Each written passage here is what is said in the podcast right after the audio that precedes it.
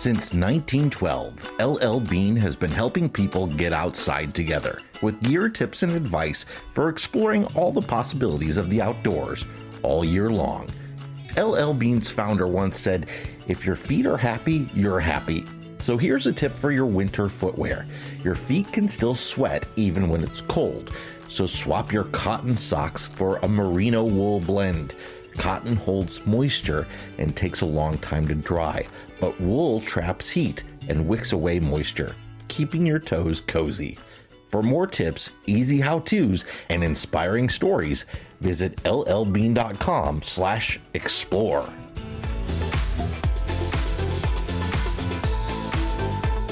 I'm Jason Epperson. This is the America's National Parks podcast, and it's time for this month's National Park News Roundup.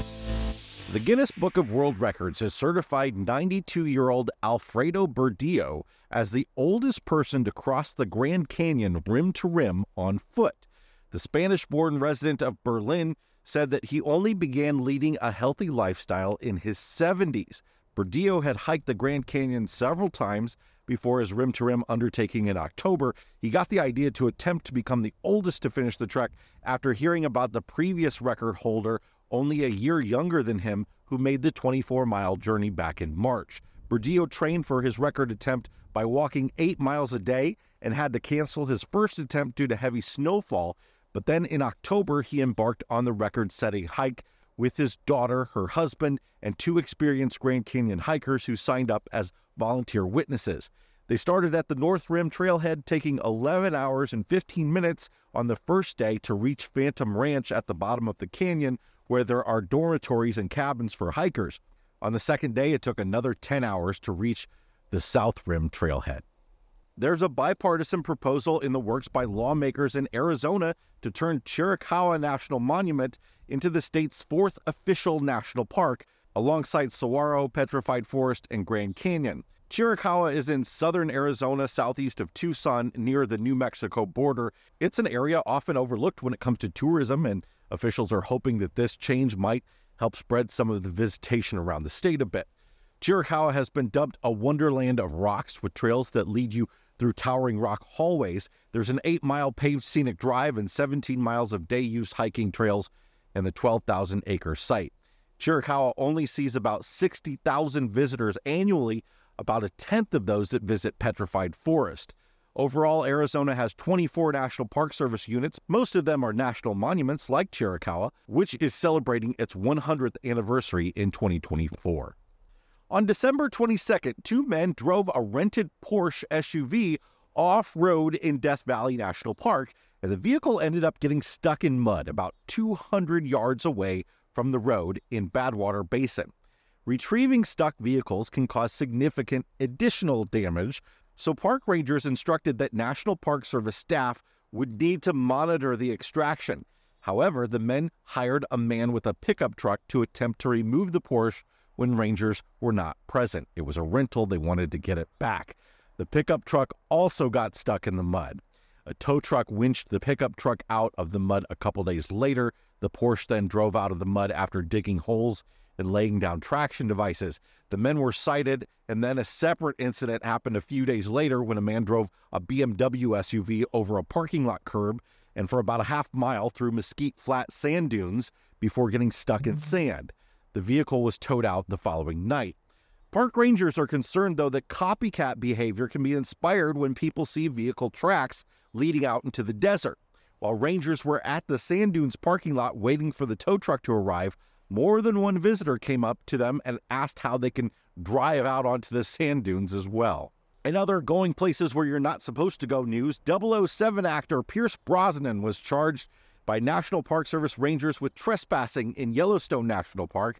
The 70 year old actor was in the area shooting the Western Unholy Trinity that also stars Samuel L. Jackson. He was caught going off trail near the Mammoth Hot Springs on November 1st, but it was only publicly known in recent days. It's not clear what actually happened, and stepping off trail might not seem like a big deal, but the incident occurred in the winter in the Mammoth Hot Springs area of the park. It's likely that the park citing him for stepping off a boardwalk in a thermal area, which is what these citations are commonly used for. The ground near hot springs is unstable, and it can sometimes be less than an inch thick of crust between you and the hot, acidic water beneath. More than 20 people have died after falling into the park's hot springs. These things can severely burn you, and frankly, they can dissolve bodies. There are also plenty of warnings all over the place on the boardwalks. Brosnan has yet to comment on the matter. He's been ordered to appear in court in Wyoming on January 23rd. Ah, you hear that? The sound of a crackling fire. But this isn't just any old campfire. This is a smokeless solo stove fire pit. How can you tell?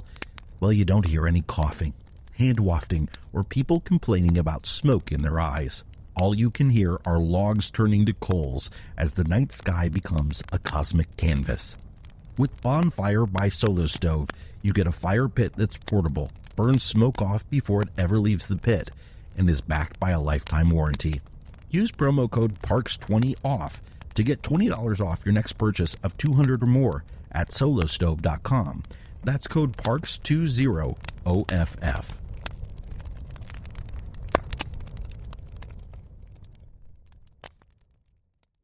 A group called Public Employees for Environmental Responsibility, or PEER, is sounding the alarm that the ranks of special agents who handle complex criminal investigations for the National Park Service have fallen by 45% in the past 20 years, according to an internal NPS memo obtained by PEER. National Park Service special agents are plainclothes criminal investigators as opposed to uniformed National Park Rangers, and there are only 30 on duty in the park system today, covering the Park Service's 428 units spread over 85 million acres across all 50 states. The memo says that to cope with this investigator shortfall, NPS special agents will no longer participate in felony investigations of property crimes and crimes against society, such as serious drug related offenses. The last annual report in 2020 from the National Park Service Investigative Services Branch estimates that these cases represent about one fifth of the current workload. Quote, reducing our official response to robberies, meth labs, and human trafficking occurring inside our national parks seems like a step in a very wrong direction, stated a PEER director, adding that since 2005, the number of permanent uniformed Park Service law enforcement rangers has also shrunk by more than 15%, while the number of seasonal law enforcement rangers hired during peak seasons has dropped by almost one third. Similarly, a 2019 Government Accountability Office report found that NPS and other federal land management agencies are unable to make informed resource allocation decisions for their physical security needs, leaving both staff and visitors with, quote, an insufficient level of protection. PEER said in the past 20 years, National Park Service visitation, of course, has skyrocketed, meaning that parks face the same law enforcement challenges as any big city, but without the resources or leadership. PEER has pressed for the last 25 years for the National Park Service to improve its compilation and analysis of assaults and threats against its own personnel and facilities. You might think of a National Park Service job as kind of the perfect job, but PEER also says that the morale among employees within the National Park Service ranks well below that of other Interior Department workers and federal employees in general. Park Service staff give the lowest marks to their own senior agency leadership, with significant percentages expressing concern about excessive workload, threats to their physical safety, and profound professional disempowerment.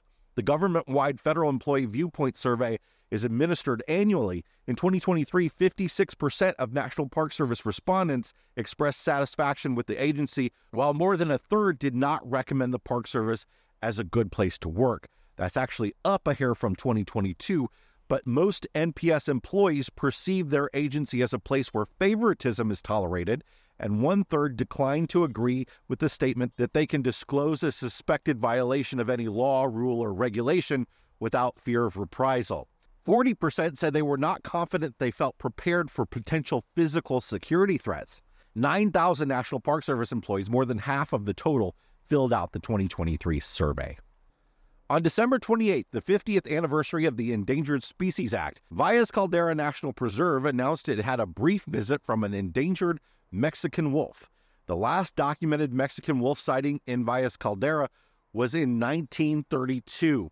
The female wolf, identified as F2754 by the U.S. Fish and Wildlife Service and known informally as Asha, traveled across the state of New Mexico from the Mexican wolf experimental population area in the Jemez Mountains. Asha reached Valles Caldera on November 11, 2023. While she traveled around the Jemez Mountains, she continued to return to the park. On December 9th, New Mexico game and fish officials captured her near Coyote, New Mexico, and returned her to the wolf management facility she left to be paired with a mate. Valles Caldera is just west of Bandelier National Monument in New Mexico. It's a fabulous hidden gem. They get very few visitors and have a wonderful scenic drive and it's scenery that's really different from anything around it. We absolutely love it there. The park hosts a couple thousand elk and healthy populations of mountain lions, bears, and coyotes. The Mexican wolf is considered a subspecies of the gray wolf. On average, Mexican wolves are smaller than northern gray wolves and larger than coyotes. The U.S. Fish and Wildlife Service listed the Mexican wolf as endangered in 1976 and released the first wolves back into the wild in 1998. That's it for this month's National Park News Roundup. Hit the subscribe button to get more national park stories delivered to your podcast feed. Thanks so much for being here, and we'll see you next time.